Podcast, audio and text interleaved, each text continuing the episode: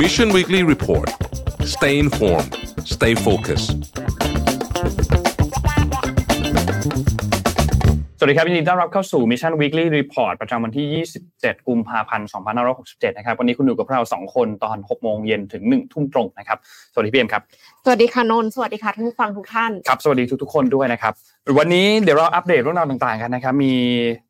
เยอะเลยที่จะมาพูดคุยกันในวันนี้นะครับ ซึ่งวันนี้เนี่ยมีสแตทมาด้วยนะครับที่จะมาชวนทุกท่านอัปเดตกันนะครับเดี๋ยวนนท์พาไปดูสแตทกันทีละตัวนะครับ ว่ามีเรื่องอะไรบ้างนะครับ ต้องขอบคุณข้อมูลจากเอ่อ Statista ด้วยนะครับสำหรับสแตทในวันนี้นะครับเดี๋ยวค่อยๆพาไปดูทีละตัวครับไปเริ่มต้นกันที่เรื่องแรกก่อนครับไปดูกันครับ อันแรกครับ อันนี้เนี่ยเป็น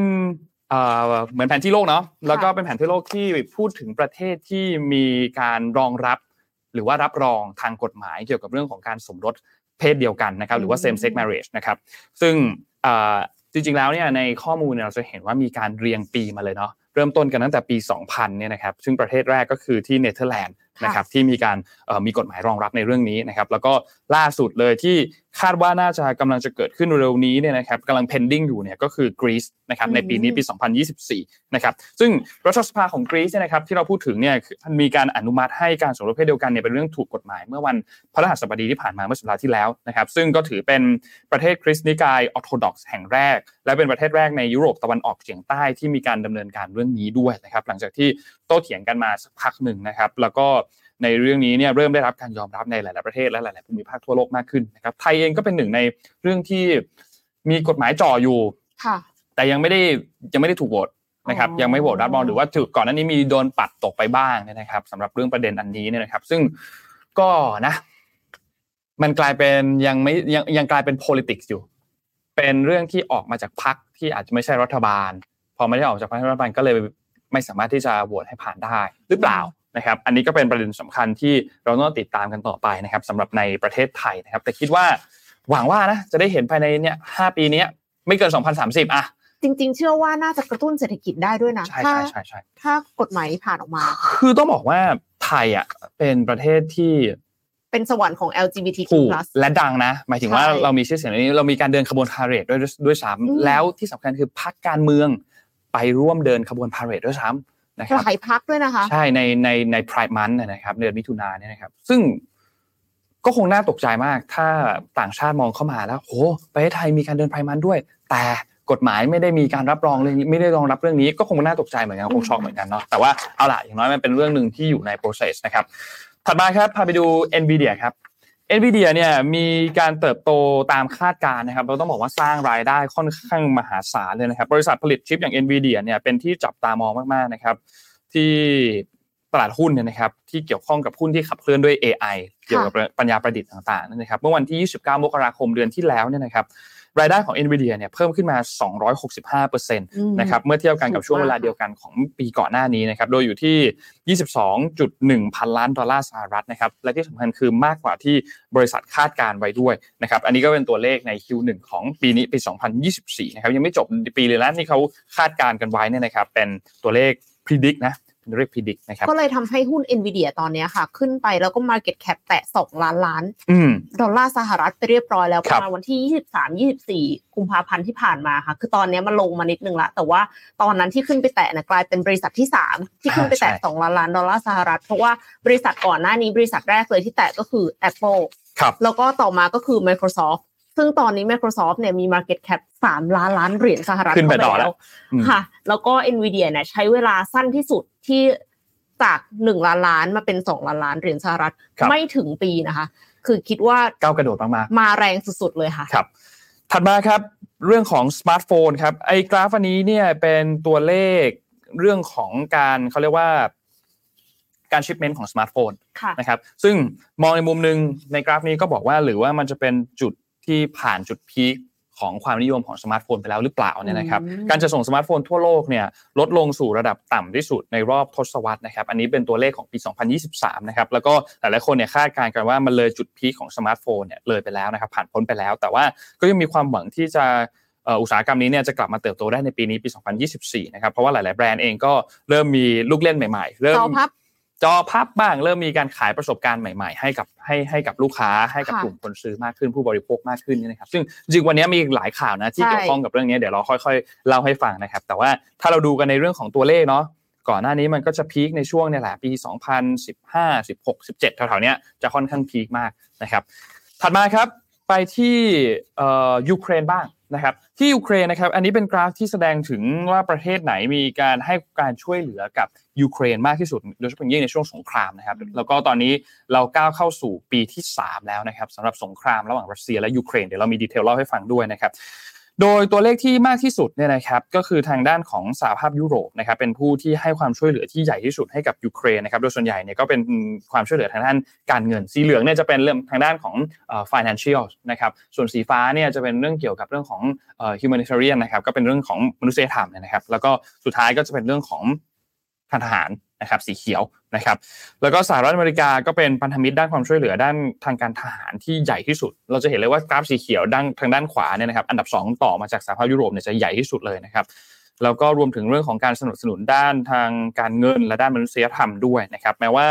แม้จะมีหลายฝ่ายที่ให้ความช่วยเหลือตั้งแต่สงครามยืดเยื้อไปจนถึงปีที่ 3 ก็ตามนะครับแล้วก็เดี๋ยวเราลงดีเทลกันเนาะเกี่ยวกับเรื่องของสงครามยูเครนรัสเซียนะครับ ทีนี้ถ้าไปดูในความคิดเห็นของคนในประเทศบ้างที่ยูเครนเนี่ยนะครับชาวยูเครนเองเนี่ยก็ยังคงยึดมั่นในความเชื่อของตนเองในการที่จะเอาชนะรัสเซียนะครับ ตลอดช่วงหลังการลุกรานที่เริ่มต้นในปี 2022 เดือนกุมภาพันธ์นะครับ ซึ่งตอนนี้ 2 ปีผ่านมาแล้วนะครับรากฐานอันนี้เนี่ยเริ่มเริ่มมีการเปลี่ยนแปลงเหมือนกันนะครับการตอบโต้ของยูเครนที่รอคอยมานานแต่สุดท้ายล้มเหลวเนี่ยนะครับในปีที่แล้วปี 2023นะครับปีใหม่เองก็เริ่มต้นด้วยข่าวร้ายสำหรับกองกำลังป้องกันประเทศ แล้วก็ความไม่ไม่พอใจของประชาชนเนี่ยก็เพิ่มเติมขึ้นมาเรื่อยๆนะครับเพราะฉะนั้นอันนี้ก็น่าติดตามเหมือนกันนะครับว่าจะเป็นอย่างไรต่อนะครับสำหรับเรื่องของสงครามยูเครนเดี๋ยวเราลง detail กันอีกทีเนาะ สุดท้ายครับเกี่ยวกับเรื่องของการเลือกตั้งที่สหรัฐนะครับ แต่อันเนี้ยเขาเอา stat มาให้ดูว่าประธานาธิบดีคนก่อนๆหน้าเนี้ยที่มีเป็นเหมือน popular vote แล้วกันค่ะมีความนิยมมากที่สุดเนี่ยนะครับเขาก็ไปทำแบบสำรวจมาเนี่ยนะครับ ที่เออบางคนผ่านตำแหน่งไปแล้วหลุดพ้นจากตำแหน่งไปแล้วเนี่ยนะครับหมดวาระไปแล้ว แต่ก็ยังได้รับความนิยมอยู่เนี่ยนะครับ ซึ่งอันดับหนึ่งเนี่ยนะครับก็คือจอห์นเอฟเคนเนดีนะครับอืมได้อันดับหนึ่งนะครับอันดับสองคือโรนัลด์เรแกนนะครับอันดับสามคือจอร์จเอชดับเบิลยูบุชคนนี้คือคนพ่อ นะครับแล้วก็คนที่สี่คือบารักโอบามานะครับคนที่ห้าบิลคลินตันคนที่หกจิมมี่คาร์เตอร์นะครับคนที่เจ็ดคือจอร์จดับเบิลยูบุชคนลูกนะครับแล้วก็คนที่แปดคือโดนัลด์ทรัมป์นะครับและคนสุดท้ายคนที่เก้าคือริชาร์ดนิกสันนะครับอ่าในกราฟนี้ไม่มีโจไบเดนนะค่ะไม่มีโจไบเดนก็มีโดนัลด์ทรัมป์อ่าก็น่าสนใจเหมือนกันนะครับ ซึ่งเขาทำเซอร์เวยไปเนี่ยในเอ่อปีที่แล้วนะรู้สึกว่าจะปีที่แล้วเนี่ยนะครับ ก็รอติดตามดูนะครับว่ายังไงกันต่อครับสำหรับการเลือกตั้งสหรัฐใน ปลายปีนี้เดือนพฤศจิกายนนะครับ เดี๋ยวเราพาไปดูกันนะครับ เริ่มต้นกันที่เรื่องไหนดีครับพี่เอ็มวันนี้ ต่อไปที่เรื่องทรัมป์เลยไหมคะเพอ่าราะว่าได้ครับทรัมป์เนี่ยเขาเพิ่งชนะการเลือกตั้ง primary ที่ South Carolina ค่ะ อย่างครับที่นนท์ได้บอกไปเลยว่า เป็นหนึ่งในประธานาธิบดีที่พ้นตำแหน่งไปแล้ว แต่ว่ายัง popular อยู่นะคะ ณจุดนี้เนี่ยชัยชนะล่าสุดของทรัมป์เนี่ยทำให้เขาใกล้ได้เป็นตัวแทนพรรค Republican ไปท้าชิงตำแหน่งประธานาธิบดีสหรัฐแล้วค่ะ ในช่วงปลายปีนี้เนี่ยก็ก้าวเข้าใกล้ขึ้นทุกทีทุกทีนะคะ แล้วก็โจไบเดนเนี่ยอ้าวแต่โจไบเดนเขาไม่ได้อยู่ในโพลนั้น เพราะว่าเขายังอยู่ในตำแหน่งหรือเปล่าคะเป็นไปได้เป็นไปได้ อาจจะนะ ไม่แน่ใจว่า ไม่แน่ใจว่าอาจจะเป็นเพราะเรื่องนั้นหรือเปล่านะอืมอ๋อน่าจะใช่น่าจะใช่ เพราะว่าเป็นคำว่า former โอเค former US ก็คือไม่นับไม่นับโจไบเดนไม่นับโจไบเดนแต่ก็ต้องรอดูนะ เดี๋ยวนึกว่าเขาก็คงมาทำแบบสำรวจกันอีกทีหนึ่งแหละหลังจากที่โจไบเดนพ้นจากตำแหน่งไปเนี่ยนะครับว่าคะแนนความนิยมเมื่อเทียบกันกับประธานาธิบดี คนคนก่อื่อนนก่ก่ออนนจะเป็นยังไงอ่าใช่ค่ะใช่ใช่ก็ตอนนี้ก็เป็นชัยชนะต่อเนื่องสนามที่ 4 ของโดนัลด์ทรัมป์แล้วนะคะครับเพราะฉะนั้นเนี่ยก็จับตามองได้เลยค่ะว่าเขาน่าจะมาเป็นคู่แข่งคนสำคัญของโจไบเดนค่ะครับน่าติดตามมากครับสำหรับเอ่อโค้งสุดท้ายเนาะสำหรับการเลือกตั้งประธานาธิบดีสหรัฐนะครับ ตอนนี้ก็ยังเป็น primary อยู่อย่างที่บอกว่า แต่คงไม่น่าพลิกโผหรอก คิดว่านะคงยกเว้นว่าจะโดนจับ เหมือนกับอ่าใช่ว่าใช่ใช่ผิดกฎหมายอะไรใช่เงี้ยใช่ค่ะใช่ใช่ใช่ใช่เพราะก็มีคดีที่ยังจะต้องต้องเคลียร์อยู่เนี่ยนะครับรอติดตามดูครับพาไปดูเรื่องต่อไปครับนนพาไปที่บ้านเรากันนิดหนึ่งแล้วกัน เมื่อกี้เราพูดถึงเรื่องของ LGBT ใช่ไหมครับค่ะในหลาย ๆ ประเทศที่มีการรองรับในเรื่องกฎหมายการสมรสเพศเดียวกันนะครับ ทีนี้ล่าสุดเนี่ยนะครับ ก็มีทางรัฐสภาเนี่ยมีการปัดตกตัว ร่างรับรองอัตลักษณ์นะครับที่เสนอให้ LGBTQ+ เนี่ยนะครับสามารถที่จะเปลี่ยนคำนำหน้าได้นะครับซึ่งสสเพื่อไทยเองเนี่ยก็มีการพูดถึงเรื่องนี้หลังจากที่เรื่องนี้ถูกปัดตกลงไปนี่นะครับว่าต้องใช้เวลาในการพิจารณามากกว่านี้นะครับคือเมื่อสัปดาห์ที่แล้วครับวันที่ 21 กุมภาพันธ์ที่ผ่านมาเนี่ยนะครับเสียงส่วนใหญ่ของที่ประชุมสภาเนี่ยมีมติไม่รับหลักการร่างพรบการรับรองเพศคำนำหน้านาม และการคุ้มครองบุคคลที่มีความหลากหลายทางเพศนะครับซึ่งเสนอโดย ธัญวัฒน์กมลวงวัฒน์นะครับสสพักเก้าไกลและคณะนะครับ โดยมีเสียงอยู่ที่ 154 เสียงเห็นชอบ 257 เสียงไม่เห็นชอบ1เสียงงดออกเสียงนะครับและไม่ลงคะแนนเสียงอีก1เสียงนะครับสำหรับร่างกฎหมายดังกล่าวที่เสนอโดยพักก้าวไกลเนี่ยนะครับสาระสำคัญก็คือต้องการให้คนที่มีความหลากหลายทางเพศเนี่ยนะครับ สามารถที่จะมีสิทธิ์เปลี่ยนคำนำหน้าตามอัตลักษณ์ของตนเองได้ โดยจะต้องยื่นขอให้มีการรับรองเพศนะครับในร่างดังกล่าวเนี่ยระบุถึงเหตุผลว่าเอกสารของรัฐไทยเนี่ยยังคงกำหนดให้ใช้คำนำหน้านาม ซึ่งสื่อถึงตามเพศกำเนิดอยู่นะครับส่งผลให้บุคคลข้ามเพศหรือบุคคลที่มีความหลากหลายทางเพศเนี่ยประสบปัญหาในการแสดงตัวตน จึงสมควรให้มีกฎหมายรับรองเพศและคำนำหน้านาม รวมไปถึงการคุ้มครองบุคคล ผู้มีความหลากหลายทางเพศ ตามหลักสิทธิมนุษยชนศักดิ์ศรีความเป็นมนุษย์สิทธิเสรีภาพและความเสมอภาคของบุคคลนะครับอย่างไรก็ตามครับก็มีสสบางส่วนนะครับที่มีการลุกขึ้นมาอภิปราย ขัดเห็นแย้งในเรื่องนี้นะครับ โดยต้องการเวลาพิจารณาให้ครบถ้วนรอบด้านมากขึ้นนะครับ ยกตัวอย่างครับ สสจากพรรคเพื่อไทยนะครับสสอนุสรเอี่ยมสะอาดนะครับ เป็นสสบัญชีรายชื่อนะครับ ก็มองว่าอย่าเหาะเกินลงกา อย่าไปไกลชนิดสุดริมทิมประตู เพราะว่าเดี๋ยวจะมีปัญหาตามมา จะเป็นไปในลักษณะสร้างปัญหาต่อก่อปัญหาใหม่นะครับ ทางด้านของสสจังหวัดเลยครับจากพรรคเพื่อไทยนะครับ คุณสรันทิมสุวรรณเนี่ยนะครับ ก็ระบุบอกว่า ไม่ได้คัดค้านที่จะมีกฎหมายรับรองเพศให้กับผู้ที่ไม่ไม่ได้อยู่ในระบบ2เพศหรือว่าไบนารีแต่มองว่าต้องดูระเบียบเอกสารต่างๆ ในประเทศอื่น ๆ ด้วย พร้อมระบุทางการรัฐบาลอยู่ในระหว่างการจัดทำร่างอยู่เช่นเดียวกัน แต่สิ่งที่ทำให้ยังไม่สามารถเสนอได้คือข้อกังวล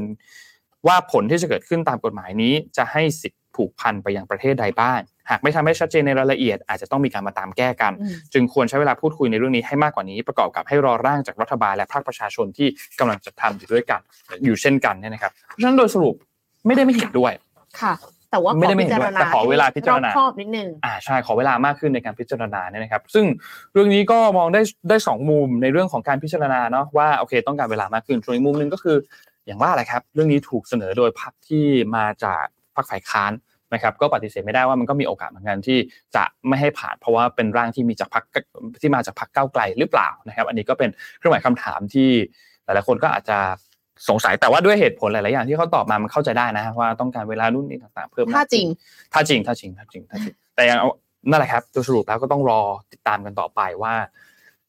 พอมีร่างฉบับประชาชนมาแล้ว จะโหวตให้ผ่านหรือเปล่า เพราะเราก็ก็ต้องยอมรับว่ามีบทเรียนหลายอัน ที่มีร่างฉบับประชาชน ประชาชนมีการเข้าชื่อกันมาห้าหมื่นชื่อหนึ่งแสนชื่อ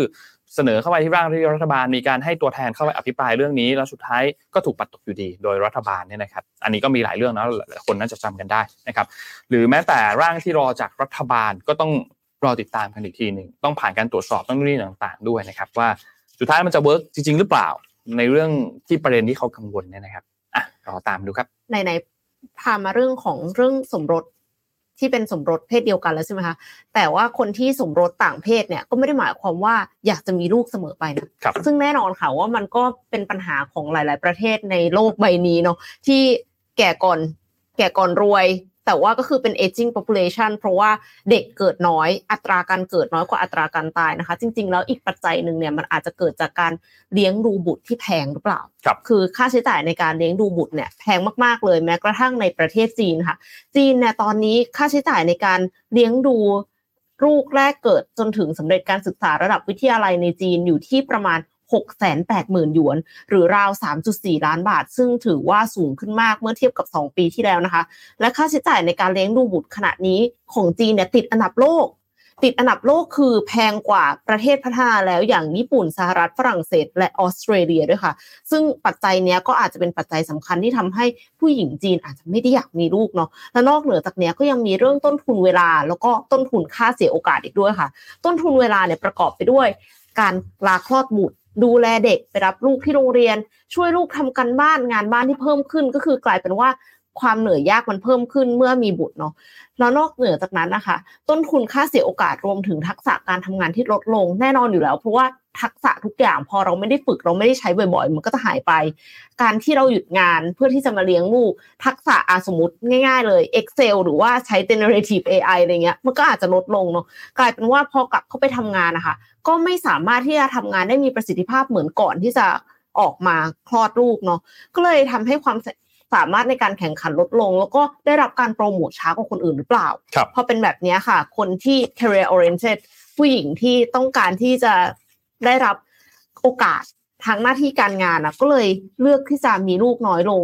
มันก็เป็นสิ่งที่บริษัทต่างๆ น่าจะคิดวิธีรับมือไว้เนาะเพราะว่าถ้าสมมุติว่าบริษัทไม่ได้มีความพร้อมที่จะให้ไปเลี้ยงดูบุตรเนี่ย เคยได้ยินว่าจริงๆแล้ว tech firm อะค่ะ ระดับโลกเนี่ยมีการ support ค่า IVF ด้วยอืม IVF เนี่ยคือ ถ้าเข้าใจไม่ผิดนะ คือการทำตัวอ่อนนะคะ เพื่อที่จะใส่เข้าไปในร่างกายของผู้หญิงครับซึ่งสิ่งเนี้ย มันต้องใช้เมื่อผู้หญิงอายุเยอะหน่อยแล้ว และอยากมีลูก บริษัทเหล่าเนี้ยทำไมเขาถึง support เหตุผลก็คือผู้หญิงจะได้ไม่ต้องมากังวล เรื่องจะต้องแต่งงานมีลูกตั้งแต่ตอนอายุยังน้อย แต่ว่าสามารถโฟกัสที่อาชีพตัวเองได้ครับ ทำ productivity ให้บริษัทได้ และในที่สุดตอนที่พร้อมเนี่ยจะมีลูกก็คือจะมีเมื่อไหร่ก็ได้ประมาณนั้นนะคะครับ ก็เป็นอีกวิธีหนึ่งที่บริษัทต่างๆ อาจจะพิจารณาเป็นสวัสดิการเนาะเออเออแต่ว่าเรื่องนี้มันอาจจะต้องผลักออกมาจากรัฐบาลด้วยเนาะหมายถึงว่ากับจาก government ด้วยในการที่จะให้ให้การสนับสนุน เพราะว่าเป็นปัญหาระดับประเทระดัศบโลกนะคะระดับจริงๆโลกแล้วอะในเรื่องของ aging society เนี่ยนะครับ เป็นปัญหาระดับโลกจริงๆนะครับ พาไปดูต่อครับเกี่ยวกับสงครามของยูเครนแล้วก็รัสเซียกันบ้างนะครับ อย่างที่ทุกคนทราบครับว่าเมื่อวันที่ 24 กุมภาที่ผ่านมาเนี่ยนะครับเป็นวันครบรอบ 2 ปีนะครับระหว่างสงครามกับรัสเซียและยูเครนนะครับ ซึ่งนั่นหมายความว่าตอนนี้ก้าวเข้าสู่ปีที่ 3 แล้วเนี่ยนะครับ และที่ผ่านและตอนนี้เนี่ยอย่างที่บอกครับปีที่ 3 กองทัพเคียฟเองก็ยังคงพยายามอย่างหนักนะครับในการที่จะ ต่อต้านหรือว่าต้านทานการโจมตีจากกองทัพของมอสโกหรือว่ารัสเซียนยนะครับ แล้วก็ยึดพื้นที่ที่เสียไปเนี่ยกลับคืนมานะครับ แต่ว่าล่าสุดเนี่ยก็เพิ่งมีการเสียเมืองอัฟดิฟกาอีกหนึ่งเมืองนะครับชะตากรรมของยูเครนเนี่ยไม่ได้ตัดสินกันที่บริเวณแนวหน้าอย่างเดียวชัยชนะหรือความพ่ายแพ้ของพวกเขาเนี่ยก็มีการผูกกับท่าทีของทางด้านชาติตะวันตกด้วยเช่นเดียวกันนะครับหรือว่าพื้นที่อื่น ๆ ที่อาจจะไม่ได้อยู่ใกล้ ๆ กับบริเวณสนามรบเนี่ยนะครับ และที่สำคัญคือตอนนี้กองทัพเนี่ยขาดแคลนในเรื่องของกำลังคนขาดแคลนในเรื่องของอาวุธโดยเฉพาะยิ่งคือกระสุนเนี่ยนะครับความช่วยเหลือทางด้านอาวุธการเงิน และการเมืองจากชาติตะวันตกเนี่ยนะครับ ในช่วงเวลาตอนนี้นะมีความสำคัญมากขึ้นไปอีกนะครับ แต่ว่าในปีนี้เนี่ยมีหลายปัจจัยที่อาจจะกระทบต่อแรงสนับสนุนที่ชาติตะวันตกเนี่ยมีให้กับยูเครนนะครับ ยกตัวอย่างครับวันที่ 13 กุมภาพันธ์ที่ผ่านมาเนี่ยนะครับ ปี 2567 ปีนี้เนี่ย วุฒิสภาสหรัฐเนี่ยก็เพิ่งมีการผ่านร่างกฎหมายเงินช่วยเหลืออันนี้ได้สำเร็จนะครับ แต่ตอนนี้เนี่ยกำลังเจอกับแรงต้านทานจากฝั่งของพรรคริพับลิกันในสภาผู้แทนราษฎรนะครับ โดยเฉพาะอย่างยิ่งคนที่ใกล้ชิดกับอดีตประธานาธิบดีโดนัลด์ทรัมป์แล้วก็ไมค์จอห์นสันประธานสภาเนี่ยนะครับยังคง ไม่สะทกสะท้านต่อแรงกดดันจากทำเนียบขาวที่เรียกร้องให้เริ่มการลงมติผ่านร่างกฎหมายฉบับนี้นะครับเจ้าหน้าเอ่อเจ้าหน้าที่จากจากยุโรปหลายคนนะครับก็บอกว่าเขามองค่อนข้างด้านบวกในเรื่องการอนุมัติเงินช่วยเหลือก้อนใหม่จากสหรัฐเนี่ยนะครับหลังจากที่ได้มีการพูดคุยกับสมาชิกสภาอเมริกันในการประชุมที่มิวนิกแต่ว่าก็ต้องใช้เวลากันอีกสักพักใหญ่ ๆ เหมือนกันนะครับเพราะฉะนั้นสงครามของยูเครนรัสเซียตอนนี้เนี่ยส่วนใหญ่เนี่ยนะครับเป็นการต่อสู้ด้วยกันระหว่างการระดมยิง ซึ่งทั้งสองฝ่ายเนี่ยก็ยิงเข้าใส่กันเนี่ยวันละหลักพันลูกนะครับกระสุนเนี่ยนะครับ แต่ความแตกต่างก็คือยูเครนเนี่ยใช้กระสุนของตัวเองจนหมดแล้วเนี่ยนะครับ และรอกระสุนเพิ่มเติมจากชาติตะวันตก แต่รัสเซียยังคงมีอยู่เนี่ยนะครับ ในช่วงหลายเดือนที่ผ่านมาเนี่ยนะครับ ผู้นำของยูเครนเองก็ได้มีการผลักดันอย่างหนักให้ชาติพันธมิตรตะวันตกเนี่ย ส่งมอบอาวุธชนิดใหม่มาให้นะครับโดยเฉพาะยิ่งพวกขีปนาวุธพิสัยไกลที่สามารถยิงข้ามไปยังแนวหลังของรัสเซียได้นยนะครับ อย่างยกตัวอย่างอย่างอาวุธเอ่อ ATACMS ของสหรัฐเนี่ยนะครับ หรือว่าขีปนาวุธทอรัสของเยอรมนีเนี่ยนะครับแล้วก็การที่ทั้งสหรัฐและสหภาพยุโรปเนี่ยยังคงตกลงกันไม่ได้เรื่องความช่วยเหลือให้กับยูเครนที่เป็นความช่วยเหลือชุดใหม่เนี่ยนะครับ ก็ยิ่งสร้างแรงกระเพื่อมไปที่บริเวณแนวหน้า โดยเฉพาะยิ่งคือแคว้นโดเนสเนี่ยนะครับที่ทหารยูเครน ซึ่ง ต้องยอมรับว่าในด้านกำลังเนี่ยด้อยกว่ารัสเซีย ทั้งค่ะกำลังทหารทั้งอาวุธนะครับแล้วมีความเป็นไปได้ที่จะต้องเสียพื้นที่ให้กับกองทัพรัสเซียผู้รุกรานด้วยนะครับประชาชนส่วนใหญ่เองก็รู้สึกว่าความขัดแย้งที่ยืดเยื้อออกไปในช่วงเวลาตอนนี้เนี่ยเริ่มที่ทำให้ประชาชนเหนื่อยล้ามากขึ้นเรื่อยๆเหมือนกันมันก็ตึงตัวมากขึ้นเรื่อยๆเหมือนกันถ้าเราเห็นในสแตทที่ช่วงต้นเอามา ให้เล่าให้ฟังถ้าเทียบกันระหว่าง ตอนเริ่มต้นสงครามกับผ่านไปแล้ว2ปีเนี่ยจะเห็นว่า คนก็มีความคิดที่เปลี่ยนไปค่อนข้างเยอะเหมือนกันนะครับกับระหว่างเรื่องที่เห็นด้วย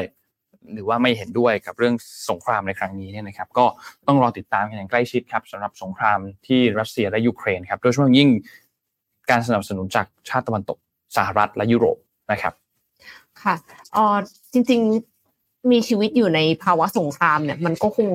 ยากลำบากมากนะคะจริงครับ เพราะฉะนั้นการที่ประชาชนจะคิดเปลี่ยนแปลงไปเนี่ยก็ ก็ไม่ใช่เรื่องแปลก เพราะฉะนั้นคือจริง ๆ ถ้าผู้นำจะเปลี่ยนใจก็ไม่แปลกเหมือนกันนะ เพราะว่าสถานการณ์มันก็เปลี่ยนไป แล้วก็การสนับสนุนก็เปลี่ยนอย่างที่นนท์บอกนะครับ ไปดูกันที่กลับมาพูดถึง stat ตะกี้นี้นิดนึงค่ะ เรื่องของตลาดสมาร์ทโฟนค่ะครับตลาดสมาร์ทโฟนจอพับในจีนเนี่ยกำลังเติบโตอย่างแข็งแกร่งเลยนะคะ โต 114.5%ในปี 2566 ค่ะ การจัดส่งสมาร์ทโฟนจอพับในจีนเพิ่มขึ้นกว่า 2 เท่าในปีที่ผ่านมา แม้ว่าตลาดสมาร์ทโฟนโดยรวมจะชะลอตัวลงค่ะ แล้วแชมป์ก็คือหัวเว่ยนั่นเองค่ะ แชมป์คือหัวเว่ยนะคะ ยังรักษาตำแหน่งแบรนด์สมาร์ทโฟนอันดับหนึ่งไว้ได้ แล้วอันดับสองกับอันดับสามก็ไม่ใช่ใครที่ไหนค่ะ คือ Honor ขอโทษนะคะ Oppo และ Honor ค่ะ ซึ่ง Honor เนี่ยคือเดิมเป็นแบรนด์สมาร์ทโฟนราคาประหยัดของหัวเว่ยเองค่ะ เอ้าซัมซุงหายไปไหนล่ะอืมจริงๆแล้วซัมซุงเนี่ยเขาเป็น คนแรกเลยนะ เป็นแบรนด์แรกที่ออกโทรศัพท์มือถือพับได้นะคะครับซัมซุงเนี่ยมีส่วนแบ่งตลาดอยู่อันดับที่ 4 ค่ะ ด้วยสัดส่วน 11%แม้ว่าบริษัทจะครองส่วนแบ่งตลาดสมาร์ทโฟนจอพับของโลกเมื่อปีที่ผ่านมาก็ตามนะคะอืมยอดขายที่แข็งแกร่งของสมาร์ทโฟนจอพับในจีนเนี่ยเป็นผลมาจาก การปรับปรุงทางฮาร์ดแวร์และซอฟต์แวร์ครับภายในสมาร์ทโฟนจอพับหลายรุ่นค่ะ รวมถึงราคาที่ลดลงนะคะ แต่ว่าซัมซุงราคาไม่ลดนะคะ ก็ไม่เข้าใจเหมือนกัน อันนั้นก็อาจจะเป็นเหตุผลที่ทำให้ Market Share อยู่อันดับ 4 ก็ได้เนาะใช่สำหรับที่จีนเนาะแบรนด์อื่นเขาอาจจะถูกกว่านะคะ แล้วก็ตอนนี้ดูซีรีส์เนี่ยพระเอกก็ใช้โทรศัพท์พับได้นะคะครับพระรองก็ใช้โทรศัพท์พับได้นะคะ ก็โปรโมทกันเต็มที่มากค่ะจริงก็ครับในอนาคตเนี่ยก็น่าจะมาทางนี้แต่ว่านอกเหนือจากเนี้ยค่ะยังมีโมโตโรล่า ที่โทรศัพท์ไม่ได้พับได้นะคะ แต่ว่าเอาไว้รอบข้อมือได้เลยค่ะ ขอภาพโมโตโรล่าขึ้นมาหน่อยได้ไหมคะ โอ้โห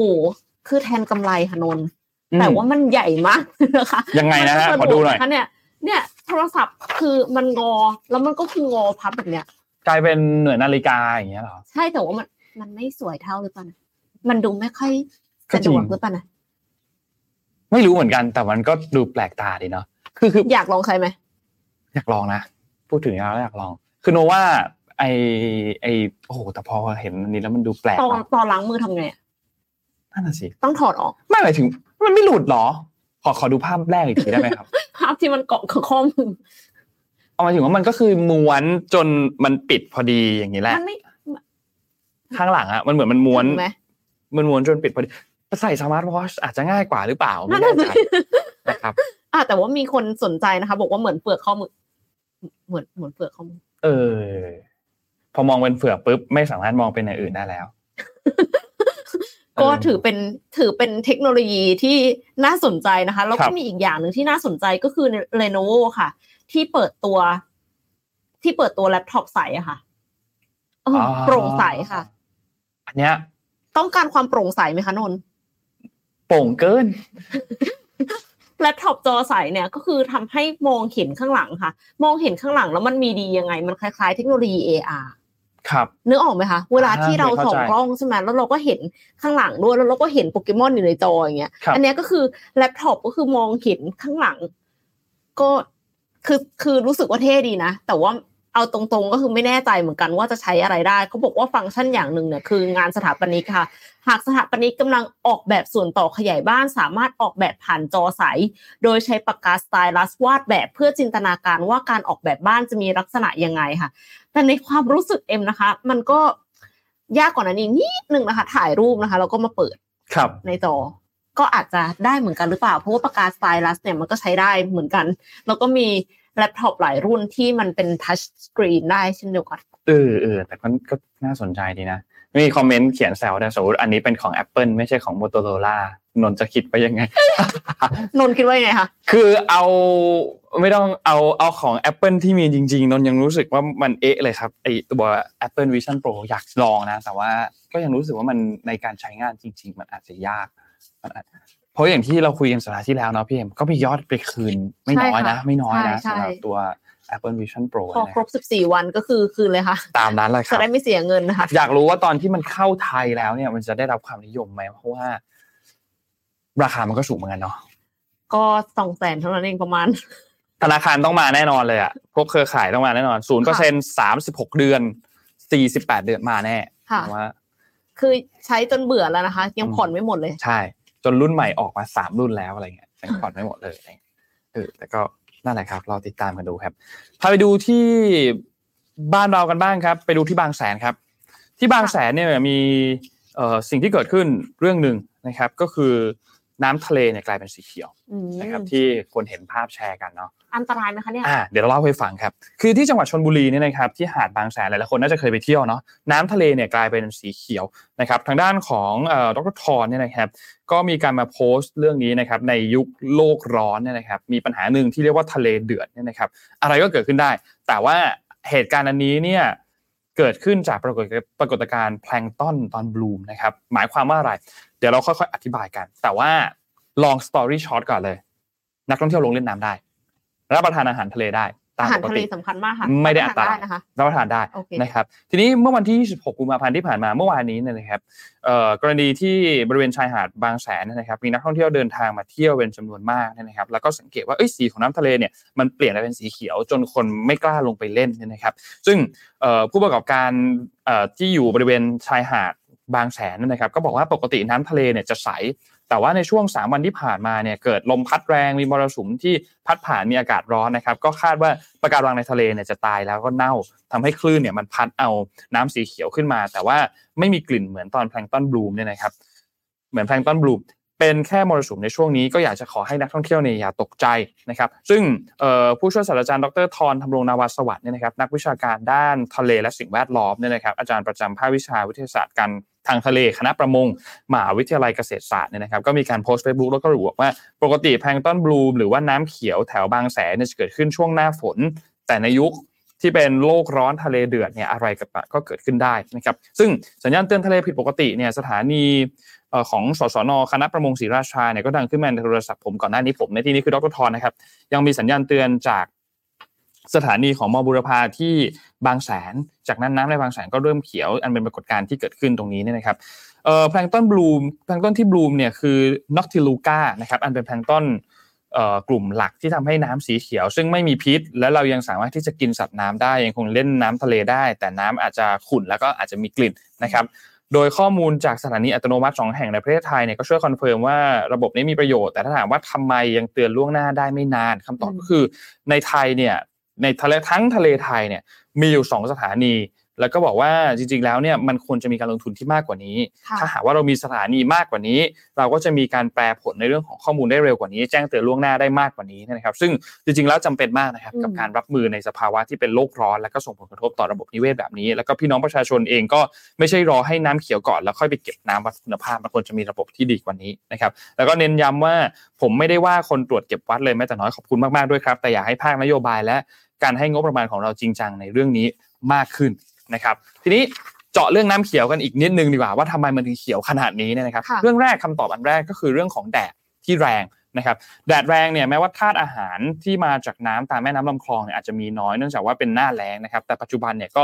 ที่สะสมอยู่ตามพื้นที่ของท้องทะเลเนี่ยก็มีเยอะแล้วโดยเฉพาะอย่างยิ่งในเขตน้ำตื้นยังรวมถึงน้ำทิ้งต่างๆ ที่บริเวณจากกิจกรรมชายฝั่งด้วยนะครับ นอกจากนี้อุณหภูมิของน้ำทะเลเองเนี่ยก็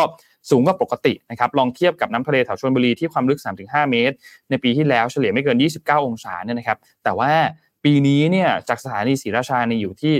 30.1 องศา คือแม้ว่าจะต่างกันแค่ 1 องศาเซลเซียสนะครับที่มีสาเหตุต้นมาจากเอลนิโยเนี่ยนะครับบวกกับโลกร้อนเนี่ยนะครับก็อาจจะเป็น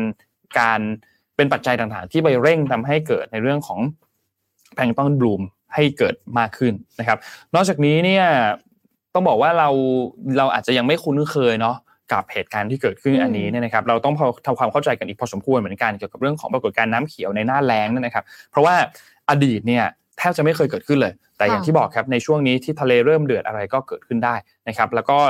อยากให้เน้นย้ำในเรื่องของการหาข้อมูล การวิจัย การเรียนรู้ต่างๆ เพื่อที่จะตอบโจทย์ใหม่พวกอุปกรณ์เครื่องมือต่างๆ ที่ทันสมัยมากขึ้นเนี่ยนะครับ ก็เป็นเรื่องหนึ่งที่ต้อง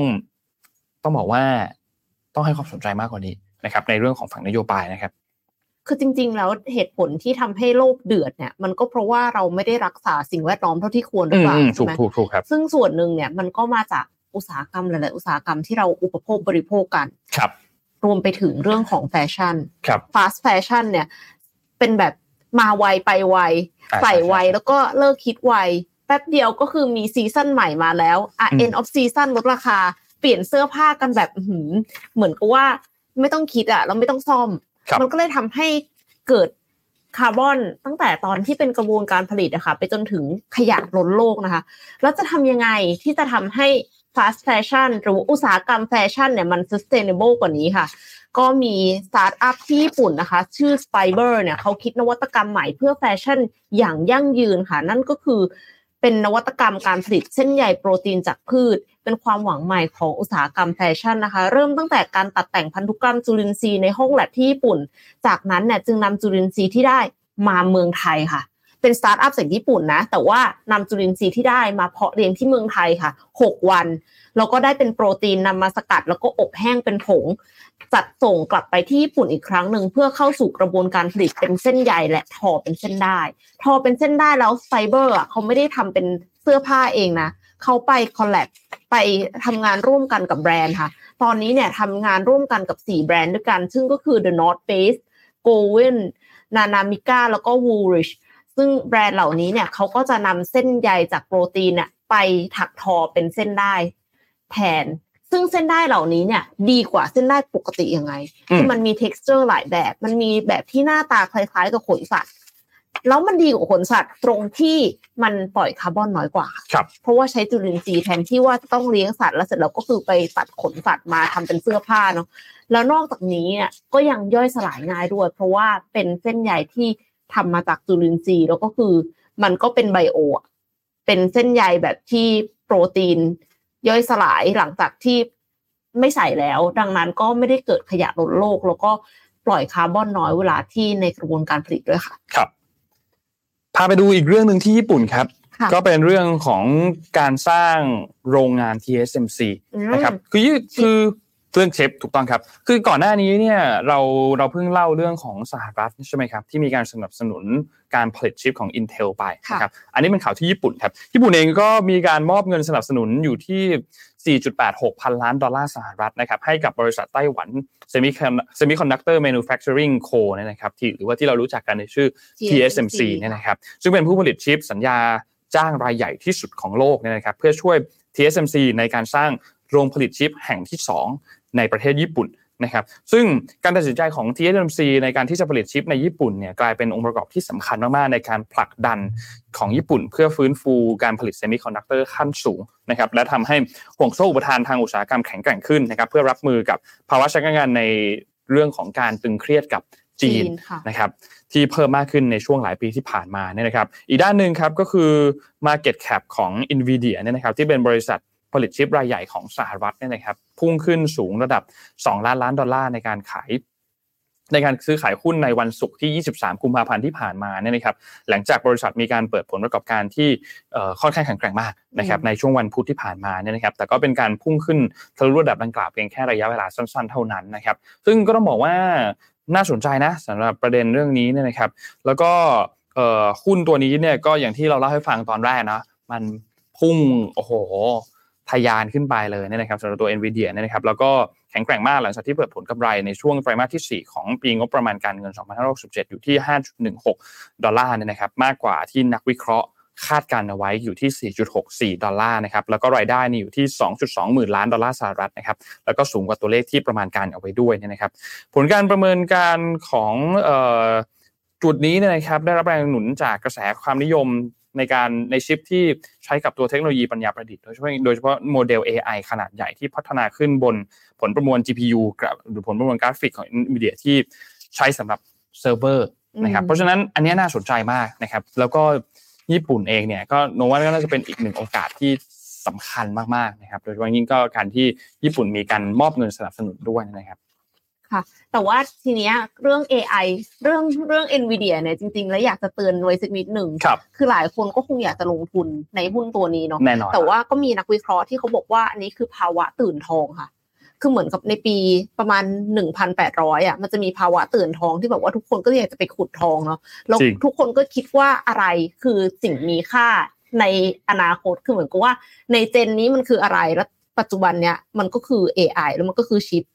แต่ว่าเราก็ไม่มีทางรู้หรอกว่าในอนาคตมันจะไปได้ไกลถึงขนาดไหน หรือว่าผู้เล่นรายไหนที่จะเข้ามาแทนที่ได้หรือเปล่านะคะ เพราะฉะนั้นก็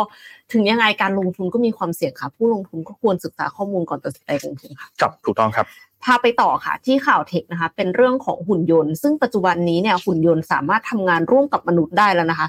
คือการที่เห็นแขนกลอยู่ในโรงงานอุตสาหกรรมที่เอาไว้ประกอบรถยนต์เนี่ยเป็นเรื่องปกติ คือมันมีมาไม่รู้กี่สิบปีแล้วอะค่ะ เอาเป็นว่าเอ็มรู้สึกว่าเอ็มเกิดมาเอ็มก็เห็นแขนกล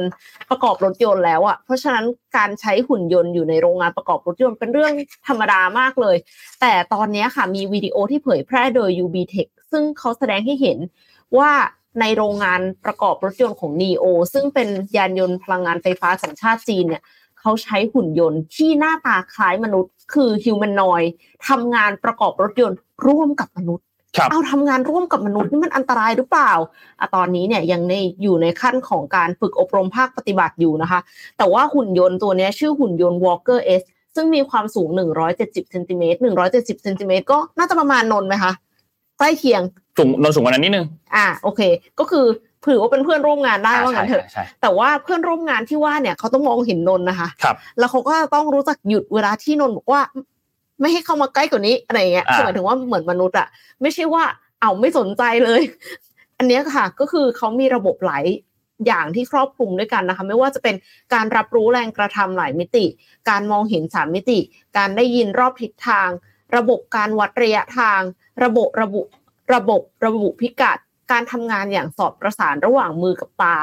การควบคุมการเคลื่อนไหว และโมเดลวางแผน ไปจนถึงการเคลื่อนที่แบบหลากหลายค่ะ ก็เลยทำให้สามารถทำงานได้อย่างแม่นยำและปลอดภัย รวมไปถึงทำงานกับมนุษย์ได้โดยที่ไม่ทำอันตรายต่อมนุษย์ด้วยค่ะ ตอนนี้ก็ยังเป็นช่วงของการฝึกอบรมภาคปฏิบัติอยู่นะคะ คล้าย ๆ เป็น on the job training ครับเพราะฉะนั้นเนี่ยเราก็ติดตามตอนต่อไปว่าในอนาคต การนำหุ่นยนต์ที่เป็นฮิวแมนอยมาใช้กับมนุษย์ในโรงงานเนี่ย จะแพร่หลายขึ้นไหมหรือว่าสุดท้ายแล้วอาจจะรู้สึกว่าเอ้ยใช้แขนกลเหมือนเดิมมีประสิทธิภาพมากกว่ารวดเร็วกว่าอ่าแต่ว่าก็มีหลายคนค่ะที่เห็นความสำคัญของหุ่นยนต์ฮิวแมนอยนะคะ ไม่ว่าจะเป็นเจฟฟ์ เบโซสแห่ง Amazon.com บริษัท NVIDIA แล้วก็เทคโนโลยีชั้นนำอีกหลายแห่งค่ะ ซึ่งกำลังลงทุนในบริษัท Figure AI Inc. ซึ่งเป็นสตาร์ทอัพที่มุ่งเน้นการพัฒนาหุ่นยนต์ที่มีลักษณะคล้ายมนุษย์หรือว่า humanoid นั่นเองนะคะ Figure AI Inc. เนี่ยได้รับการสนับสนุนจาก OpenAI Microsoft Corp อยู่ระหว่างการระดมทุนประมาณ 675 ล้านดอลลาร์สหรัฐ โดยบริษัท Figure เนี่ยมีมูลค่าประมาณ 2,000 ล้านดอลลาร์สหรัฐแล้วค่ะสำนักข่าว Bloomberg ก็รายงานว่า Figure AI เนี่ยกำลังดำเนินงานพัฒนา Figure 01 ซึ่งเป็นหุ่นยนต์ที่ออกแบบมาเพื่อเรียนแบบรูปลักษณ์และการเคลื่อนไหวของมนุษย์ อ้าวแล้วเอาไปทำอะไรตะกี้นี้เนี่ยมีหุ่นยนต์ฮิวแมนอยที่เอาไว้ประกอบรถยนต์ แต่อันเนี้ยเขาไม่ได้จะเอาไว้ประกอบรถยนต์เขาอยากจะเอาไปทำงานที่อันตราย เพราะว่าแรงงานก็ไม่อยากไปทำงานที่อันตรายเนาะอืมถ้าเราใช้หุ่นยนต์ได้เนี่ย มันก็ช่วยป้องกันเซฟฮิวแมนนั่นเองนะคะดังนั้นอันนี้ก็เป็นอีกเทรนด์หนึ่งที่น่าจับตามองค่ะ นอกจากจะเป็น AI ที่ใช้ในแชทบอทใช้เซนภาพ แต่ว่าอันเนี้ยก็คือเป็นหุ่นยนต์ที่เอามาใช้แทนมนุษย์ ในงานของมนุษย์ที่มนุษย์ไม่อยากทำครับสนใจครับคอมเมนต์พูดถึงเรื่องหนังกันเต็มเลย Skynet บ้าง Terminator บ้างอะไรเงี้ยเฮ้ยพูดถึงเรื่องหนังค่ะ มีอะไรจะป้ายยาคะดูนกำลังจะเข้าอ่าภาคสองค่ะ คือสารภาพว่านนท์น่ะดูดูนภาคแรกใช่ไหมตอนที่มันเข้าลงใหม่ ๆ ก็ตอนนู้นอะ2022ถ้าจำไม่ผิดนะครับ เข้าไปดูแล้วก็หลับ หลับเลยเหรอคะหลับหลับหมายถึงว่าดูดูไปแล้วก็หลับอะไรเงี้ยเพราะหนังมันนานมากมันสามชั่วโมงโอไงเคแล้วดูแล้วบางช่วงเราก็หลับคือคือภาคหนึ่งมันค่อนข้างจะแบบเหมือนปูเรื่องเยอะอ่าอธิบายตัวละครอธิบายที่มาที่ไปอธิบายเบื้องหลังนู่นนี่อะไรเงี้ย แล้วก็หลับแล้วทีนี้เมื่อสักเดือนที่แล้วเนี่ย มันก็เอาโรงหนังในบ้านเราก็เอาดูนมาฉายอีกรอบนึงเหมือนเตรียมตัวให้ทุกคนว่าแบบโอเค ภาคสองกำลังจะมาความเดิมตอนที่แล้วอ่าเป็นยังไงดูภาคหนึ่งกันอีกสักทีหนึ่งไหมโอเคอะไรอย่างเงี้ยโอเคเราก็เราก็ เราก็ไปดูอีกรอบหนึ่งแล้วเราก็ตั้งใจว่า โอเค ตอนภาคแรกอะ เราหลับตรงนี้ ตรงนี้ตรงนี้จำได้เดี๋ยวไหมว่าหลับตอนไหนเดี๋ยวเราจะเข้าไปดู แล้วเราจะตั้งใจดูตอนที่เราหลับ ปรากฏเข้าไปดูรอบที่สองหลับที่เดิมเลย หลับที่เดิมเป๊ะกับตอนที่หลับรอบแรกเศร้ามาก แต่ก็ยังดีที่ตอนนี้ Netflix เอาเข้ามา เอาเข้ามานนท์ก็เลยกำลังดูอยู่อืมแต่ดูเป็นซีรีส์เลย ค่ะ คือ เขาดูกันสามชั่วโมงทีเดียวใช่ไหมอืมนนท์สามชั่วโมงนนท์ดูประมาณห้าทีแบ่งทีดูทีละครึ่งชั่วโมงครึ่งชั่วโมงครึ่งชั่วโมงแล้วยังหลับที่เดิมไหมคะไม่หลับแล้วเพราะค่อยๆดูทีละนิดค่อยๆดูทีละนิดเฮ้ยแต่ว่าจะเล่าให้ฟังอย่างนี้ดูน่ะ มันเป็นหนังที่คุณต้องทำการบ้านนิดนึงหมายถึงว่าคุณต้องไปทำการบ้านมานิดนึงต้องแบบไปทำความเข้าใจแมปของโลกดูนทำความเข้าใจ ก๊กต่างๆ ในดูนว่ามันมีพวกไหนบ้าง เข้าใจนิดนึงเพราะมีเขากี่โก๊กคะอะเกินโอ้สามไหมเยอะคะเกินเกินเกินประมาณสามหรือโอเคสี่อะไรเงี้ยเพราะถ้าคุณเข้าใจแล้วอะมันจะดูหนังสนุกขึ้นมพอเข้าใจเรื่องมากขึ้นมันจะดูหนังสนุกขึ้น เพราะว่าตอนแรกดูแล้วมันจะงงว่าแบบเอ๊ะตัวนี้คือใครนะไอ้คนนี้ฝั่งไหนนะอ่าแล้วไอ้ไอ้ฝั่งนี้กับฝั่งนี้มันมีความสัมพันธ์กันยังไงนะอะไรเงี้ยแต่พอเข้าใจมากขึ้นอะแล้วมันจะดูสนุกมากขึ้น เยอะเลย นนท์เพิ่งเพิ่งไปดูคลิปที่คนเขาแบบ อธิบายให้ฟังอะอืมคลิปยาวชั่วโมงหนึ่งอะไรเงี้ยแล้วเขาอสาธิรบายคดีหรือเปล่าเนี่ยเขาอธิบายให้ฟังเลยแบบละเอียดมากเลยว่า อธิบายว่า ฝั่งนี้คืออะไร ตัวละครนี้คืออะไร แต่เขาอธิบายโดยที่แบบ spoil แค่ภาคหนึ่งนะให้เราเข้าใจ part หนึ่งทั้งหมดอะไรเงี้ยเพื่อที่จะได้ไปดู part สองได้แบบมีความสุข จะได้เข้าใจมากขึ้นอะไรเงี้ย เพราะว่าคะแนนรู้สึกว่าจะออกมาดีมาก คะแนนแบบนักวิจารณ์ที่เข้าไปดูมาแล้วคะแนนภาคสองภาคสองเก้าสิบเจ็ดเปอร์เซ็นอะไรเงี้ย ซึ่งแบบแบบดีมากอะไรเงี้ย ก็ฝากไว้ครับ สำหรับดูภาคภาคสองครับอะขอ PR นิดนึงครับพี่เอ็มค่ะเชิญเลยค่ะงาน Mission to the Moon Forum ครับ 2024 นะครับ ก็งานในครั้งนี้เนี่ยชื่อธีมว่า Work Life Survival Guide คู่มือเอาชีวิตรอดสำหรับคนสู้งานนะครับ ก็มี 15 speaker นะครับ คุณภาพคับแก้วทั้ง 9 session แล้วก็อีก 4 เวิร์กช็อปนะครับ งานเนี่ยจะจัดในวันที่่ 27 เมษายนนะครับ 2024 นะครับ ตั้งแต่ 9 โมงเช้าจนถึง 6 โมงเย็นนะครับที่ ไบเทคบางนานะครับที่พีรัตฮอลสองสามนะครับราคาบัตร Early Bird เนี่ยนะครับจะเปิดขายวันพฤหัสนี้วันที่อืม29 นะครับ เตรียมกดบัตรค่ะ ถึงวันที่ 17 มีนาคม นี่คือช่วง Early Bird นะครับ ราคาเนี่ยอยู่ที่ 2,200 บาท จากราคาเต็มคือ 2,500 บาทนะครับ เพราะฉะนั้นใครที่สนใจ หยิบบัตรของคุณในช่วง Early Bird นะครับ 29 29 กุมภาถึง 17 มีนาคมนะครับ และที่สำคัญก็คือมีเซตด้วยนะ มีเซตด้วย เป็น Early Bird Ticket บวกกับหนังสือนะครับ Two Orders with Wandering Heart นะครับแด่นักเต็ดเตร่ทางใจ พวกคุณไม่ได้กำลังหลงทางนะครับ ก็เป็นรวมบทความจาก Mission to the Moon นะครับอืมเดี๋ยวยังไงคงมีขึ้นมาให้ดูเนาะแล้วก็ราคาเนี่ยจะอยู่ที่ 2,450 บาท จากราคาเต็มเนี่ยคือ 2,750 บาทนะครับแล้วก็มีเวิร์กช็อปนะครับที่ add-on เข้ามานะครับเป็นเวิร์กช็อปละ600 บาทนะครับซึ่งต้องซื้อ add-on เพิ่มจากบัตรและจำกัดเนี่ยอยู่ที่เวิร์กช็อป ละ 50 ที่นะครับเรามีทั้งหมด 4 เวิร์กช็อปนะครับยังไงไปดูข้อมูลกันได้นะครับและที่สำคัญคือทุก session ที่อยู่บน main stage เนี่ยสามารถที่จะรับชม rerun ย้อนหลังได้ทางเว็บไซต์ Zipevent แบบไม่จำกัดภายในระยะเวลา 6 เดือนนะครับส่วนเวิร์กช็อปจะไม่สามารถรับชมย้อนหลังได้นะครับและที่สำคัญคือผู้ที่มีสิทธิ์ในการซื้อและสำรองบัตรที่นั่งเวิร์กช็อปเนี่ยจำเป็นจะต้องซื้อบัตรเข้าร่วมงานฟอรัมก่อนเท่านั้นนะครับถ้าหากว่ามีการชำระผิดพลาดมาทางบริษัทขออนุญาตไม่คืนเงินในทุกกรณีนะครับอันนี้เป็น ที่เขาอยากจะชี้แจงมานะครับเพราะฉะนั้นฝากงานนี้ไว้ด้วยครับสำหรับงาน Mission to the Moon Forum 2024 ครับงานงานนี้ครับใครที่สนใจก็เตรียมกดบัตรเลยค่ะอะ book calendar ไว้ก่อนเลย วันที่ 29 กุมภาเริ่มขายบัตร Early Bird และวันงานคือวันที่ 27 เมษายนนะครับค่ะพาไปต่อค่ะที่เรื่องของ smart watch คือตะกี้เนี้ยเราพูดถึงสมาร์ทโฟนอืมที่ คล้ายๆเฝือกข้อมือใช่ไหมคะครับแล้วก็ทำให้รู้สึกนึกถึงสมาร์ทวอชสมาร์ทวอชเนี่ยคงมีหลายคนที่ซื้อมาด้วยเหตุผลทางสุขภาพ หมายความว่าคิดว่ามันจะวัดค่าต่างๆของเราได้ครับซึ่งหลายอย่างที่มันวัดได้จริงอย่างเช่นอ่าชีพจรใช่ไหมคะนนท์ใช้สมาร์ทวอชไหมใช่ครับ ใช้อ่า Apple Watch โอเค Apple Watch เนี่ยมันวัดระดับน้ำตาลในเลือดได้ไหมคะยังไม่ได้ อ่าโอเค ดีเลยค่ะ เพราะว่า FDA เนี่ยเขาเตือนมาว่าการใช้สมาร์ทวอชที่บอกว่าวัดระดับน้ำตาลในเลือดได้ โดยไม่ต้องเจาะผิวหนังเนี่ยไม่เคยได้รับการอนุมัติจาก FDA ค่ะอ้าวเกมพเอลิอกนนท์ไม่นะแน่คะใจว่ารุ่นสองเหมือนจะทำได้นะ ตัวอัลตร้ารุ่นสองแต่ว่าเหมือนเขาเรียกคืนไปอะเขาบอกว่ามันมีข่าวเรื่องเรียกคืน Apple เนี่ยพัฒนาฟีเจอร์นี้ใน Apple Watch อะซัมซุงก็มีเช่นเดียวกันค่ะ แต่ว่า FDA เนี่ยเขาย้ำว่าตอนนี้หน่วยงานเนี่ยไม่เคยอนุญาตหรืออนุมัติอุปกรณ์ Smart Watch หรือ Smart Ring แบบแหวนก็มีนะ รุ่นใดที่มีฟีเจอร์วัดระดับกลูโคสโดยที่ไม่ต้องเจาะผิวหนังค่ะ แล้วการใช้งานตัววัดในอุปกรณ์เหล่านี้นี่มีความเสี่ยงที่จะให้ค่าผลลัพธ์ที่ไม่ถูกต้อง ไม่แม่นยำนำไปสู่ความเข้าใจที่ไม่ถูกต้อง แล้วก็ส่งผลต่ออาการป่วยหรือถึงแก่ชีวิตได้ ลองนึกสภาพสิคิดว่าตัวเองอะน้ำตาลไม่ไม่สูงเกินแล้ว ไม่ต่ำเกินแล้วแล้วก็เลยไม่ได้ไปรักษา ไม่ไปพบแพทย์ เลิกกินยา มันก็มีความเสี่ยงต่อชีวิตได้นะคะจริงครับแล้วก็คือไปยึดถือ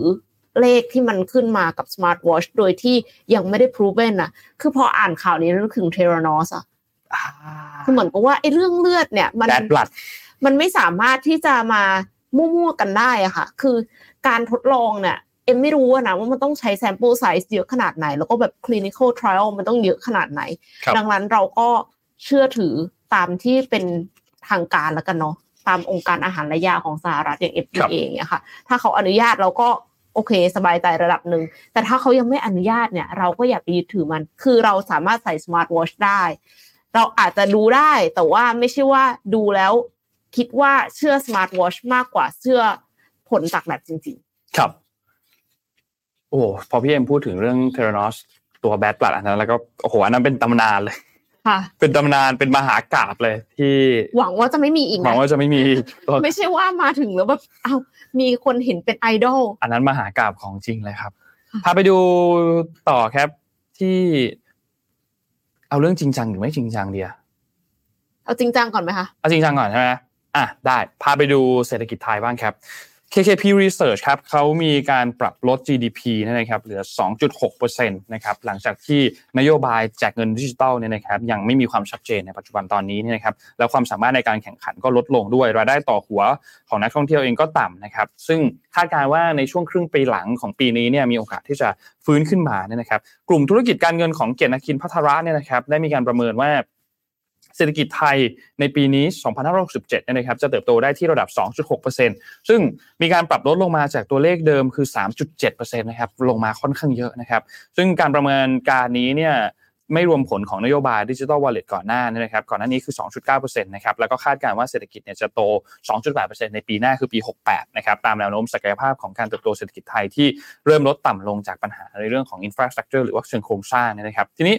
การปรับประมาณการเนี่ยเกิดจากการเปลี่ยนแปลงสำคัญ 3 เรื่องมีอะไรบ้าง เรื่องที่ 1 คือการนำผลของนโยบายดิจิ t a ลวอลเล็ตออกจากกรณีฐานในการประมาณการเศรษฐกิจเนี่ยนะครับ จากความไม่ชัดเจนและความไม่แน่นอนของการดำเนินนโยบายนี้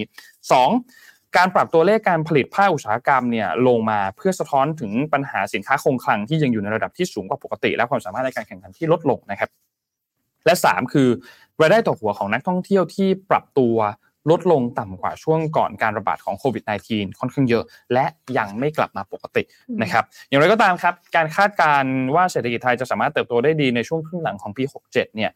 เอ่อเมื่อการเบิกจ่ายงบประมาณของภาครัฐที่จะกลับมาชดเชยการชะลอตัวในช่วงก่อนหน้า และการผลิตของภาคอุตสาหกรรมและระดับสินค้าคงคลังที่เข้าสู่ในสภาวะปกตินะครับเพราะฉะนั้นณปัจจุบันตอนนี้เนี่ยภาคการผลิตของไทยเนี่ยมีความเสี่ยงที่จะชะลอตัวยาวๆครับ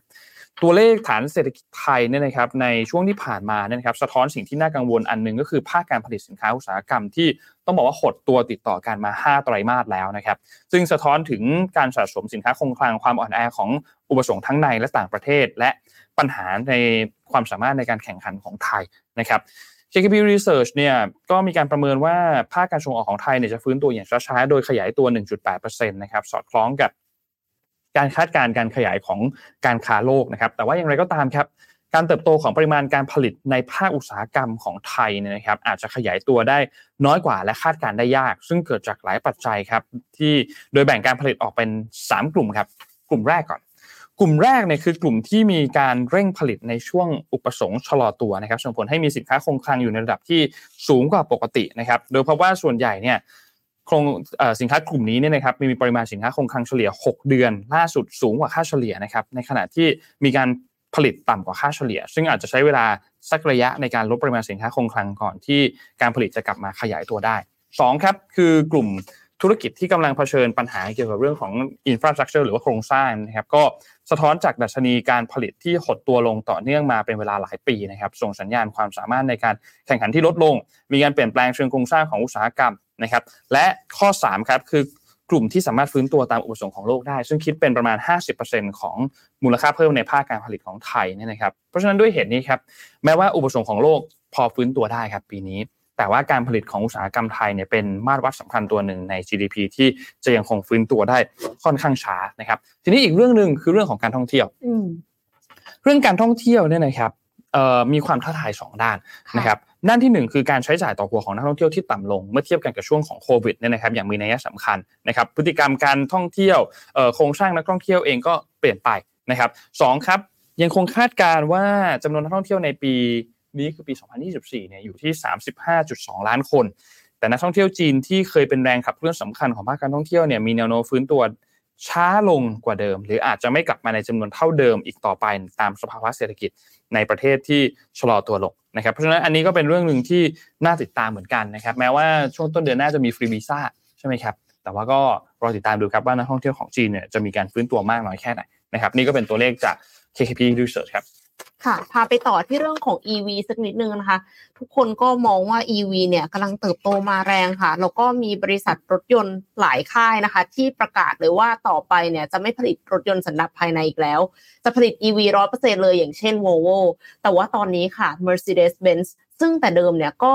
มีตั้งเป้าเหมือนกันว่าจะผลิต EV เยอะๆนะคะ จากเดิมเนี่ยคิดว่าจะผลิต 100%เลยในปี 2030 ตอนนี้ ปลี่ยนแผนค่ะ ลดลงมาเหลือ 50%ค่ะ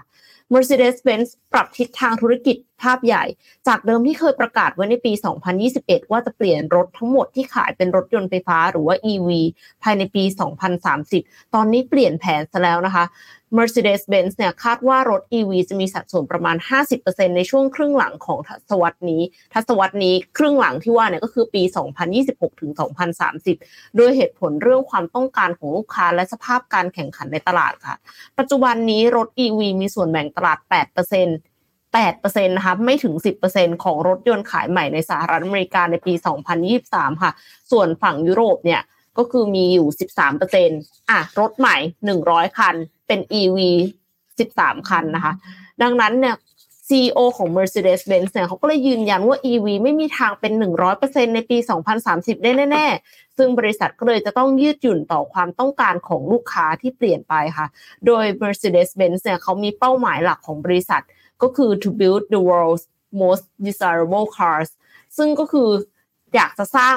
รถที่เป็นที่ต้องการมากที่สุดคือเหมือนกับว่าใฝ่ฝันถึงนะคะว่าอยากจะมี Mercedes-Benz สักคันหนึ่งนะคะ โดยที่ไม่ได้จำกัดอยู่ที่เทคโนโลยี คือใช้เทคโนโลยีอะไรก็ได้ค่ะ ไม่ว่าจะเป็นไฟฟ้าล้วนหรือว่าไฮบริดแต่ว่าขอให้เป็นรถที่คนใฝ่ฝันแล้วก็อยากจะเป็นเจ้าของ ดังนั้นก็เลยปรับแผนใหม่นะคะ โดย ในปี 2025 เนี่ยจะมี Mercedes-Benz CLA แบบไฟฟ้าล้วนค่ะ เปิดตัวปีหน้าก็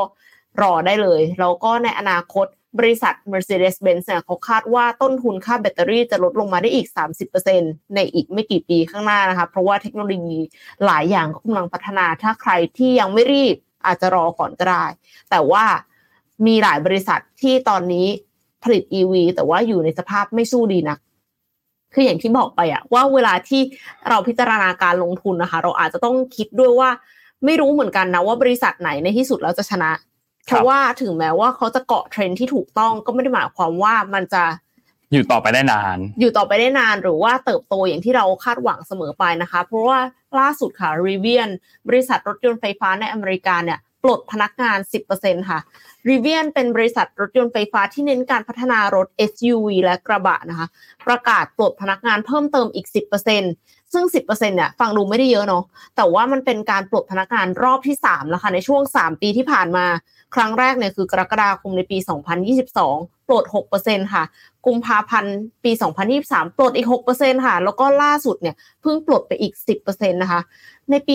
2023 เนี่ย Rivian ผลิตและส่งมอบรถยนต์ไฟฟ้าเพิ่มขึ้นเท่าตัวค่ะ เมื่อเทียบกันกับปี 2022 อุ้ยฟังดูก็ดีนะคะ เพิ่มขึ้นตั้งเท่าตัวแล้วก็คือรู้สึกว่าจะส่งมอบได้ 57,000 คันค่ะแต่ว่าบริษัทเนี่ยยังมีผลประกอบการที่ขาดทุนถึง 5,400 ล้านดอลลาร์สหรัฐ ก็เลยต้องปรับลดค่าใช้จ่ายทั้งปิดโรงงานที่มีแห่งเดียวในรัฐอิลลินอยส์เพื่อปรับปรุงสายการผลิตใหม่ทั้งหมดในช่วงกลางปีค่ะ เพราะว่ากำลังเผชิญความท้าทายจากดอกเบี้ยที่มีอัตราสูงขึ้น แล้วก็ปัญหาด้านภูมิรัฐศาสตร์ที่มีความไม่แน่นอน ก็เลยต้องมีการปรับโครงสร้างองค์กรเพื่อที่จะผ่านพ้นเวลาที่ยากลำบากนี้ไปได้ค่ะครับก็ไม่ได้หมายความว่าเขาจะหยุดเนาะแต่ว่าอันเนี้ยก็คือเป็นการปรับโครงสร้างที่ก็เกิดขึ้นได้ในธุรกิจทั่ว ๆ ไป แต่ทีนี้ก็อย่างที่บอกไปว่าไม่ว่าธุรกิจมันจะอยู่ในอุตสาหกรรมที่กำลังเติบโต ก็ไม่ได้หมายความว่าเราจะ all in อืมทุ่มเทลงทุนอะไรไปอะค่ะ ก็อยากให้นึกถึงการกระจายความเสี่ยงเอาไว้ด้วยเช่นกันค่ะ ครับ พาไปปิดท้ายกันด้วยพระรามสองดีไหมครับ พระรามสองห้าสิบปียังไม่เสร็จเลยนะคะยังไม่เสร็จแล้วยังไม่รู้ว่าจะเสร็จเมื่อไหร่ด้วยนะครับ คือเรื่องเนี้ยจริงๆแล้วมันมีประเด็นเสกว่าอ่า มันมีโพสต์โพสต์หนึ่งพี่เอ็มนั้นจะเคยเห็นเขาแชร์กันว่าทำไมคนไม่ค่อยไปเที่ยวหัวหินอ่าช่วงหลังๆทำไมคนไม่ค่อยไปเที่ยวหัวหิน แล้วก็มีหลายเหตุผลมากบางคนก็บอกว่าที่พักหัวหินน่ะแพง ไปเที่ยวหัวหิน ไปเที่ยวต่างประเทศดีกว่าอะไรอย่างเงี้ยอืมมันแพงอะไรเงี้ยบางคนก็บอกว่าเออเดินทางเดินทางนาน ถ้าสมมติว่าไปสมมติไปพัทยา เดินทางอาจจะประมาณสักสองชั่วโมงอะแต่ไปหัวหินอาจจะต้องมีสามชั่วโมงสี่ชั่วโมงแล้วแต่ใช่ไหมครับ และอีกปัจจัยหนึ่งที่คนพูดถึงก็คือ มันต้องผ่านพระรามสองครับ ซึ่งมีอุบัติเหตุบ่อยมากใช่ครับซึ่งก่อสร้างตลอดเวลาใช่ครับ ไม่เสร็จสักทีนะครับเออมันมันเป็นเส้นทางที่เรียกได้ว่าเลี่ยงไม่ได้เนาะถ้าคุณจะไปชะใช่อำไปหัวหินยังไง คุณก็ต้องผ่านใช้เส้นเนี้ยพระรามสองถ้ามาค่ะสมมุติว่ามาจากกรุงเทพนะค่ะหมายถึงว่าถ้ามาจากกรุงเทพเนี่ยนะครับ ยังไงก็ต้องผ่านเส้นนี้ ปีวันนี้ก็เลยอยากจะมาไล่เรียงไทม์ไลน์ให้ฟังสำหรับการเต้องก่อใช้เวสลาร้างถห้านสิบนปีไหมคะในการไล่เรียงไม่ไม่ต้องไม่ต้องขนาดนั้นไม่ต้องขนาดนั้น เริ่มต้นตั้งแต่ปี 2513 ครับ จนถึงปี 2516 เนี่ยนะครับ ช่วงนี้เป็นช่วงที่เริ่มก่อสร้างถนนพระรามสองนะครับ เป็นลักษณะถนนสองเลนสวนทางกันนะครับ แล้วก็เปิดให้เริ่มใช้ตั้งแต่ปีนั้นเลย 2016 2516 นะครับ ทีนี้หลังจากนั้นครับ ในปี 2532 ครับ สกิปมาหลายปีหน่อยนะ 2532 จนถึง 2537 เนี่ยนะครับ ขยายถนนครับ จาก 2 เลน เพิ่มเป็น 4 เลน นะครับแล้วก็มีก่อสร้างทางแยกต่างระดับ 4 แห่งนะครับก็คือบางขุนเทียนสมุทรสาครสมุทรสงครามแล้วก็วังมะนาวนะครับทีนี้ในปี 2539 ครับถึง 2543 เนี่ยนะครับก็มีการขยายถนนช่วงสามแยกบางปะแก้วนะครับไปถึงทางแยกระดับบางขุนเทียนนะครับเป็น 14 เลนนะครับ2544 ถึง 2546 ครับขยายช่องจราจรจาก 4 เลนเป็น 8 เลน และเป็น 10 เลนตามลำดับนะครับระยะระระหว่างทางแยกระดับ ต่างระดับบางขุนเทียน แล้วก็นิคมอุตสาหกรรมสมุทรสาครนะครับความยาวรวมทั้งหมดเนี่ยคือ 22 กิโลเมตรนะครับปี 2549 ถึง 2552 นะครับ ก่อสร้างโครงสร้างส่วนส่วนต่อขยายจนถึงทางแยกระดับวังมะนาวนะครับ จากเดิม 4 เลน เป็น6-8เลนนะครับ ปี 61 ถึงปี 63 ครับ ขยายถนนพระราม 2 ระหว่างทางแยกระดับบางขุนเทียน ถึงแยกเอกชัยนะครับ จาก 10 เป็น 14 เลนนะครับ ปี 62 ถึง 65 ครับ ทางยกระดับบางขุนเทียนและมหาชัยเริ่มก่อสร้างนะครับและปี 63 ถึงปี 66 นะครับทางพิเศษสายพระราม3ดาวคะนองวงแหวนรอบนอกตะวันตกนะครับซึ่งอันนี้คือไทม์ไลน์จนถึงปีล่าสุดคือปีที่แล้วละปีนี้มีอะไรอยู่บ้างคงต้องรอดูตามดูนะ แต่ว่าทางด้านของนายสราวุฒิทรงศิวิไลครับที่เป็นอธิบดีกรมทางหลวงคนปัจจุบันนะครับมีการเปิดเผยนะครับผ่านรายการ Inside Thailand นะครับในประเด็นเรื่องของการก่อสร้างถนนพระรามสองว่าคำถามที่คนอยากถามที่สุดเลยคือ เมื่อไหร่จะเสร็จ สร้างอยู่เนี่ยจะเสร็จตอนไหนนะครับ ตอนนี้เนี่ยอยู่ในระหว่างการก่อสร้างทางยกระดับเท่านั้นนะครับ แล้วก็ยืนยันว่าปีหน้าคือปี 68 เนี่ยเปิดใช้แน่นอน โดยถนนเส้นนี้จะยาวไปจนถึงวังมะนาวหรือว่าธนบุรีปากท่อนะครับและอีกหนึ่งเรื่องที่เมื่อกี้เราพูดถึงเมื่อกี้เนาะก็คือเรื่องหัวหินมีคนเที่ยวน้อยลงเนี่ยนะครับแล้วทุกคนก็มีมติเอกฉันอย่างที่บอกนะครับว่าเรื่องการเดินทางโดยเฉพาะอย่างยิ่งคือเส้นพระรามสองที่ไม่เสร็จสักทีเนี่ยทำให้รถติดมากนะครับแล้วก็ต้องใช้เวลาเดินทางหลายชั่วโมง จากเดิมที่ตั้งใจจะไปพักผ่อน ไม่ได้พักผ่อนแล้วขับรถไปก็หมดวันแล้วนะครับอืมก็เลยยิ่งเหนื่อยกว่าเดิมคนก็เลยไปเที่ยวในพื้นที่ตรงนี้น้อยลงหรือเปล่านะครับ ก็เป็นคำถามที่น่าสนใจน่าติดตามกันดูครับ แล้วทุกคนแหละครับ ไปเที่ยวเฮ้ยแต่ว่านนท์เป็นนะ เลือกจะไปเที่ยวทะเลอะสุดท้ายไม่ไปหัวหิน เพราะว่าต้องผ่านพระรามสองสุดท้ายเอ๊ะไปพัทยาแทน ก็ไปทะเลอยู่ดี ก็เป็นทะเลอยู่ดีแต่หมายถึงว่าไม่ต้องผ่านพระรามสองอืมอะไรเงี้ย เออนั่นแหจละริงๆ มีหลายคนค่ะที่บอกว่าอยากได้ self driving car อันนี้คือ most desirable car ไม่ใช่อืม Mercedes Benz แต่เป็นอะไรก็ได้ที่มันขับตัวเองได้ค่ะอืมซึ่งถ้าสมมติว่ามันขับตัวเองได้อะผ่านพระรามสองยกเว้นเรื่องความปลอดภัยนะครับความปลอดภัยนั้นก็คือยังไงเราก็กลัวอยู่ดีเนาะจริงครับว่ามีอะไรหล่นลงมาใส่เรา แต่ว่าเรื่องรถติดอะค่ะ ถ้ามันขับตัวเองได้เราก็สบายเนาะก็จริงแต่ครับว่าก็นั่งดูซีรีส์ได้ใช่ชิลใช่ใช่ใช่กินขนม ไม่ได้จำเป็นจะต้องแบบขับรถตลอดเวลาก็ อืม รออยู่เหมือนกันค่ะ ครับ นั่นแหละครับ ประมาณนี้ครับพี่เอ็มสำหรับวันนี้น่าจะครบถ้วนครับ ค่ะ เดี๋ยวทีมงานจะต้องมีการจัดตัวสถานที่เพื่อที่จะไลฟ์ต่อนะครับ ในช่วงใช้สตูดิโอกันคุ้มมากๆค่ะ